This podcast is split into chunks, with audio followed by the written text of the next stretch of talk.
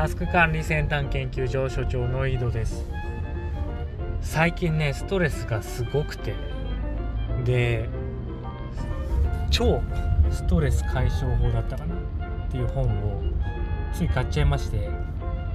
で、まあ、そこでね衝撃的な衝撃的な記述を見たんでそれを紹介しつつ話を広げようかなと今回思います。でその衝撃的な記述は何かというと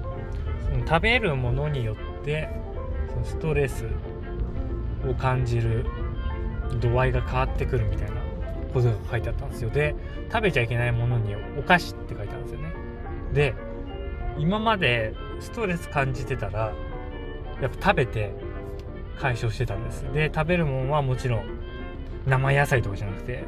やっぱお菓子そのチップスとかチョコレートとか食べてたわけですよ。でもこの本によるとお菓子を食べたらストレス耐性が下がってしまうわけだからストレスを感じてるにもかかわらず自らストレス耐性を下げていってたわけです。これねちょっと自分はには衝撃的でもちろんお菓子は健康に良くないっていうことは分かってたんですけどまさかね結局なんだろう。負のスパイラルっていうんですかね負のスパイラルに陥ってたんだなっていうことを実感というかまあそのそういう風に書かれてたんでまあそういう風に思ったわけですよ。ででそれとは逆のことが言えんじゃないかなって自分思ってて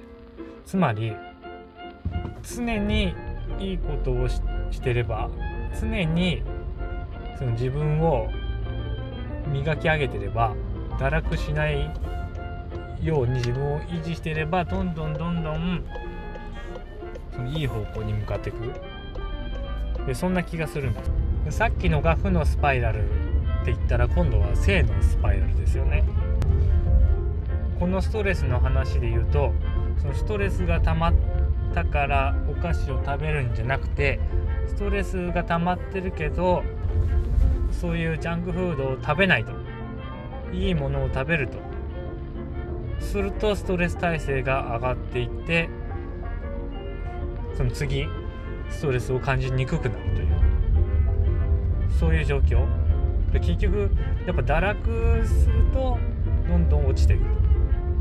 で自分をいい状態に頑張ってキープし続けるとどんどんキープどんどんいい状態をキープしやすくなる。だからまさに止めるものはますます富み貧するものはますます貧するっていう話まあそのままですよね。でこれ何て言うのかな。ででででまあそれはそれで置いといてあの人間だものっていうねフレーズあるじゃないですか。なんかやっちったからやっちゃったらまあでもしょうがないと。人間そういう時もあるよっていうあれあのフレーズ。であれはあれでもちろん正しいと思うんですよね。でもあれはあれで正しいけどそれをベースにしてつまりまあ失敗ありきで生きてるとその性のスパイラルには入りにくいわけですよね。だから自分が昔から思ってるのはその、まあ、価値観そのパラダイムとか、まあ、いろいろ、ま、自分軸の話ですよこれ。タスク管理のピラミッドの自分軸の話ですけどそれをダブルスタンダードでいいんちゃうかと思ってるわけです。でガンガン言ってる時は人間だものとか思わないでいやいやもっといけると。もっともうもうドド S ですよ。もっと自分に厳しくできると。もっと突き詰められると。いうふうに思ってどんどん突き詰めてった方がいい結果は得られる。でもまあもちろんその失敗するわけですよね。そんな中でも。でそうなった時だけそうなった時だけその人間だものみたいなね。都合のいい解釈を自分に持ってくる。このダブルスタンダードの考え方が非常にいいんじゃないかと思います。あのダブルシンクダブルシンクですね。198なんだっけ？1984だっけ？6だっけ？忘れちゃったけど。ダブルシンクですね。同時に2つのえー、プリンシプルっていうふうにね。同時に2つの原則が正しいと思い込む。まあでも、まあ、これ同時じゃないんですけどね。その場合分けの話に近いから。調子いい時はガンガンいくと。で折れてしまったら、まあ、ちょっと自分を癒すっていうね。